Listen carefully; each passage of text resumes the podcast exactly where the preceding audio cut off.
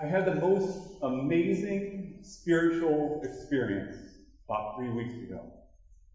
My family and I went up to Irish Hills in Michigan to visit my wife's relatives who have cottages up there on one of the lakes.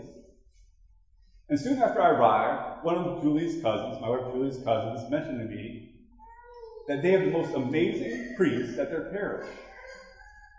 They told me, he told me, that their priest is so amazing that to keep the audience engaged, the people at the, in the pews engaged, he sometimes walks four pews deep to keep people engaged. then the Uncle Ralph, he chimes in and talks about this priest, and he says, Yes, this priest is so amazing that he packs the pews. They go on to tell me that this pastor often goes to Rome for training. Then I learned that they were thinking about going to Mass that day. It was a Saturday, so I figured when in Rome, who was Rome My family and I decided to go to Mass with them, and man, am I glad that we did. On the car ride there, one of Julie's other cousins mentions that she is so impressed with this Father Dave's preaching that she's convinced Jesus is whispering into the ears of Father Dave the words that he should say. So we pull up to the church, get out of the car, and as we're walking up to the church, we see the priest standing outside. As we look, it becomes very clear that this is not Father Dave. Father Dave is in his 40s, and this priest is uh, twice that age. So Uncle Ralph's shoulders just drop in disappointment, and he says, Sorry, looks like Father Dave's not here today. And I said, It's okay. Jesus will still be here. The truth is, if we put our hope in Father Dave, at some point we're going to be disappointed. Either Father Dave will be on vacation or Father Dave will give his worst homily ever. But if we put our hope in Jesus, he will always show up in his glory in the Eucharist. Jesus told us in today's gospel reading about the importance of the Eucharist when he said, I am the living bread that came down from heaven. Whoever eats this bread will live forever. And the bread that I will give is my flesh for the life of the world. We've probably heard the word or the phrase from Vatican II that the Eucharist is the source and summit of our life as Catholics. Source and summit. That's an important reminder for us because I think many of us have forgotten I use the term reminders because I believe that many of us at a very young age knew that the Eucharist was the best part of going to Mass.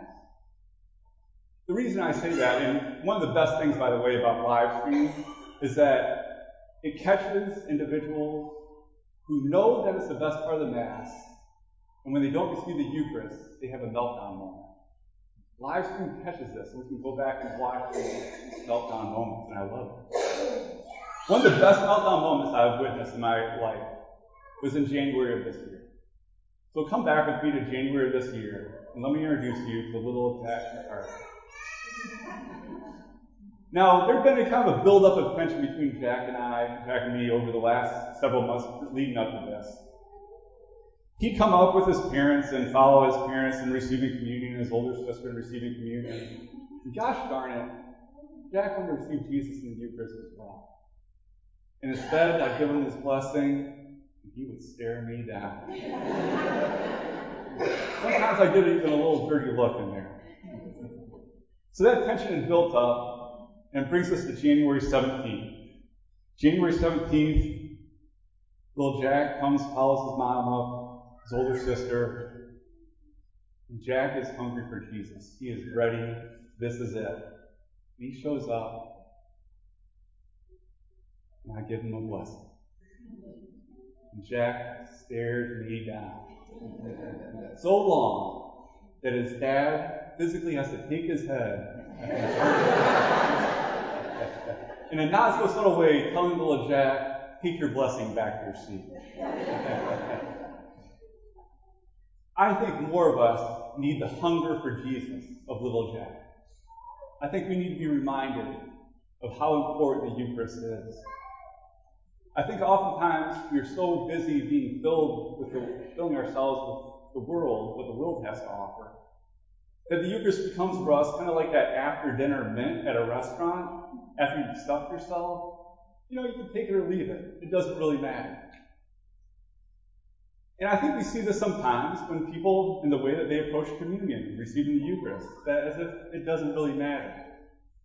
I think we also sometimes see that with Catholics that we know who don't come to Mass, because it doesn't really matter enough for them to go out of their way to come and receive Jesus in the Eucharist. So this is an important reminder for us to hunger for the Eucharist in the way that we approach it. One other thought that comes to mind about the Eucharist is that no matter how good the preaching is, or how bad the preaching is, no matter how good or bad the music is, the truth is the Eucharist will always be the best part of the Mass. One last story that reminded me of this truth. It was when I was in, starting to become a deacon, and we went to Mass. And as I came up for communion, the craziest thing happened. The priest smiled at me. This had never happened before. I'd never received a smile when coming up to receive communion.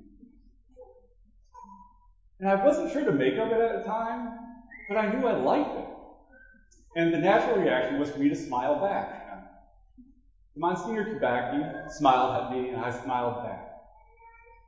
And as I kind of digested what that meant and thinking about the Eucharist afterward, two things kind of laid on my head and my heart about this.